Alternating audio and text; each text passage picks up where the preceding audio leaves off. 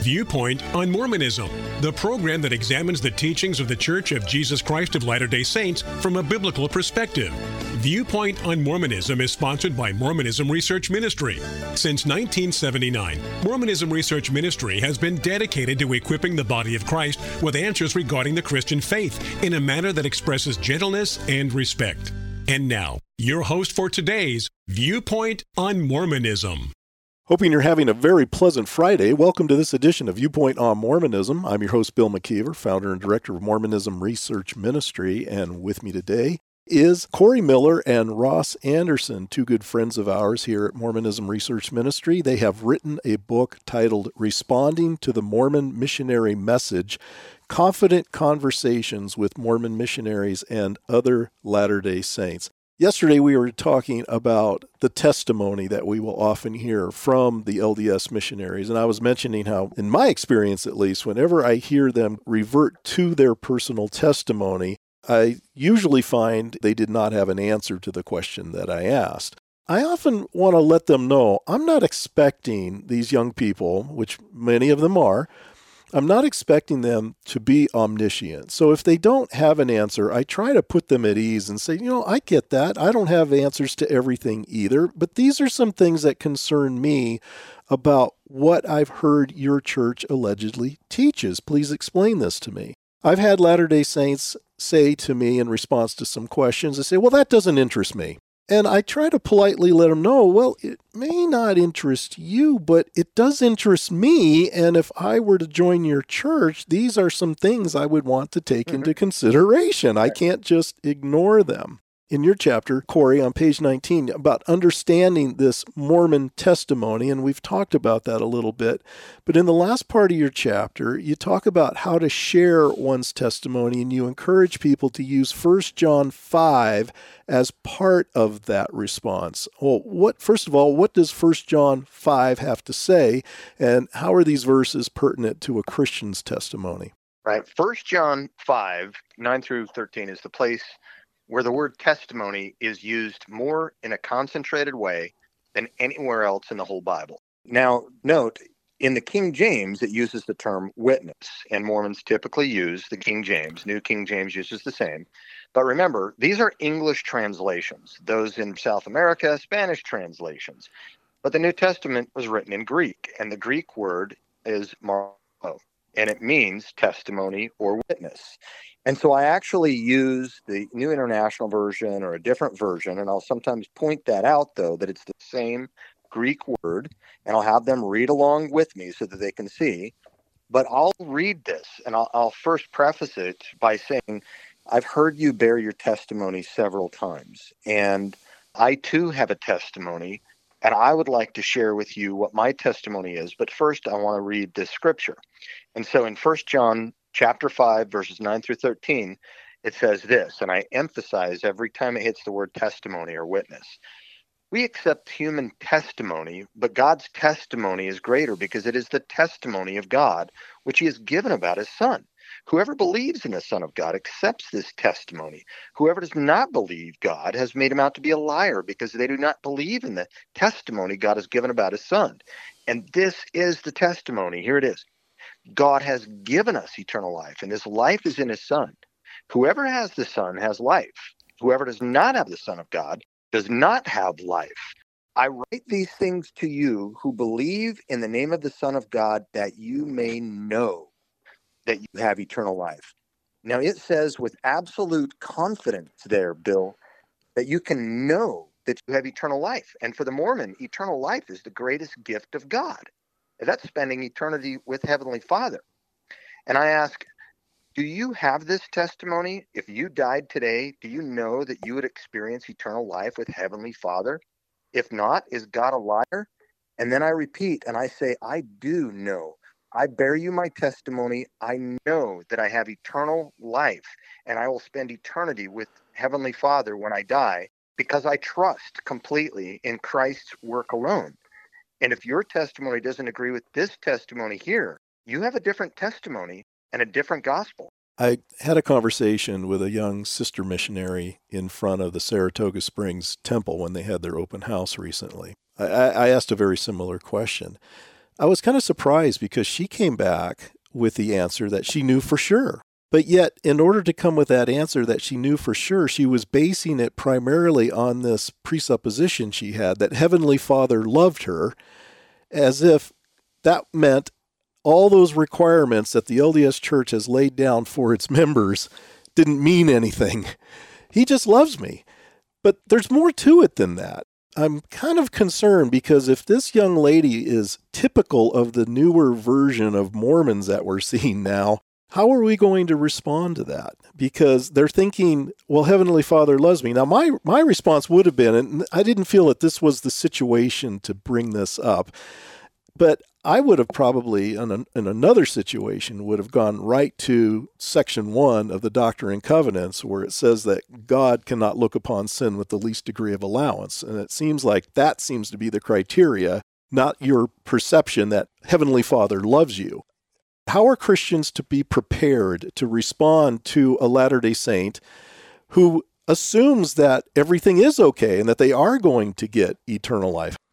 Yeah, this came up the other day in a conversation I've had with some guys who spend a lot of time you know, sharing uh, out on the sidewalk with L D S people, and they're seeing the same thing with this younger generation, this sort of sense of pluralism or all, all everybody's involved. And so their response was, so are you telling me you don't have to be baptized? In other words, find some commitment that's required that view starts to unravel in light of their other commitments, the other things they understand that, yeah, you have to be baptized by proper authority. Well, why? Doesn't Heavenly Father love you? And I could see I could see how that could have some impact. But here's what was fascinating in that conversation, which I, I would think, me being used to this because I've had so many of these conversations, but for, let's say, a Christian who's not done this a lot, she had already admitted to me that in order to receive this eternal life, she has to keep the commandments. Oh, okay. She already admitted that to me. And then I asked her, well, how many commandments must you keep? She said all of them. Now, I felt okay, pretty good wow. about this yeah, because, sure. and I've told this story before on the show, I was with three of our interns from our church, and I'd already prepped them that this is how they're going to answer. And she answered in a textbook way, and it kind of made me look good. I said, see, I told you this is what they're going to do. But yet at the same time, she admitted she wasn't really doing all that she should do, like many Latter-day Saints, trying and wanting to, and but not really accomplishing it. But at the same time, it was frustrating because she also seemed to give us this perception that she had eternal life in the bag, simply because she thought Heavenly Father loved her. And I think you're right, Ross.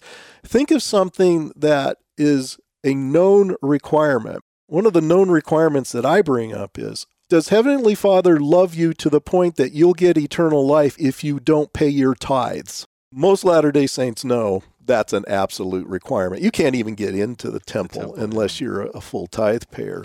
Would you have any other ideas, Corey, that might help us as Christians to respond to the Latter-day Saint who may think that they do have eternal life in their future, even though we know they're not living up to all the standards? No, I think you're right on on this. Uh, usually, I don't encourage deploying the testimony as tenacious or more tenaciously than the Mormon even does with First John chapter five, verses nine through thirteen, until they get to the end of listening to all the five or now four missionary discussions. And then you've earned the right to be heard, and now you can do a bit of teaching as well. And by that time, Bill, they've gone through the laws and the ordinances and the commandments, mm-hmm. you know, that are part of the, the latter parts of the uh, missionary discussions. But suppose you don't get there. And, and suppose also, Bill, that probably some of our favorite approaches is going through the Book of Mormon, looking at the job to be done and by when the job must be done, uh, showing that it's mission impossible, that the Mormon gospel really is not good news at all. And that's when we deploy the gospel and deploy our own testimony. But suppose you don't have time for all that. You don't want, um, you know, to, to dig in with the sophistication of all of that. I think you're right on to bring up some of the commonly held, widely embraced commands that most Mormons will readily think of: being baptized, paying your tithe, those various things. And then, you know, you can say by that time I've read through some of the Book of Mormon because you've asked me to. And I see all these passages that talk about commandment keeping. How many commands are there? Or which ones do you think is okay because Heavenly Father still loves you? Because you're right. a, a lot of Mormons are going to say, look, if I'm wrong, I'm just sincerely wrong. I'm still a good person, Heavenly Father, still a loving Heavenly Father. And they think they're going to wing it. And this is why Paul talks about the use of the law in evangelism, that the law is there to bring about the knowledge of sin. And whether we do that through the Book of Mormon uh, and show them how the Book of Mormon shows mission impossible if you don't become perfect, or whether we do it through the Bible and show that all have sinned and fallen short of the glory of God. And, and the standard hasn't changed just because we're sinners. It's perfection. But the difference is, is we have the Son. He who has the Son has life. He who does not have the Son does not have life. If you have the Son, then you can know without a shadow of a doubt right now that if you died, you'd go spend eternity with Heavenly Father. That's celestial glory. No Mormon I've ever talked with can admit that, because they know tomorrow has not yet come and I may mess up again. They're trusting in their own testimony, which is not the testimony of God.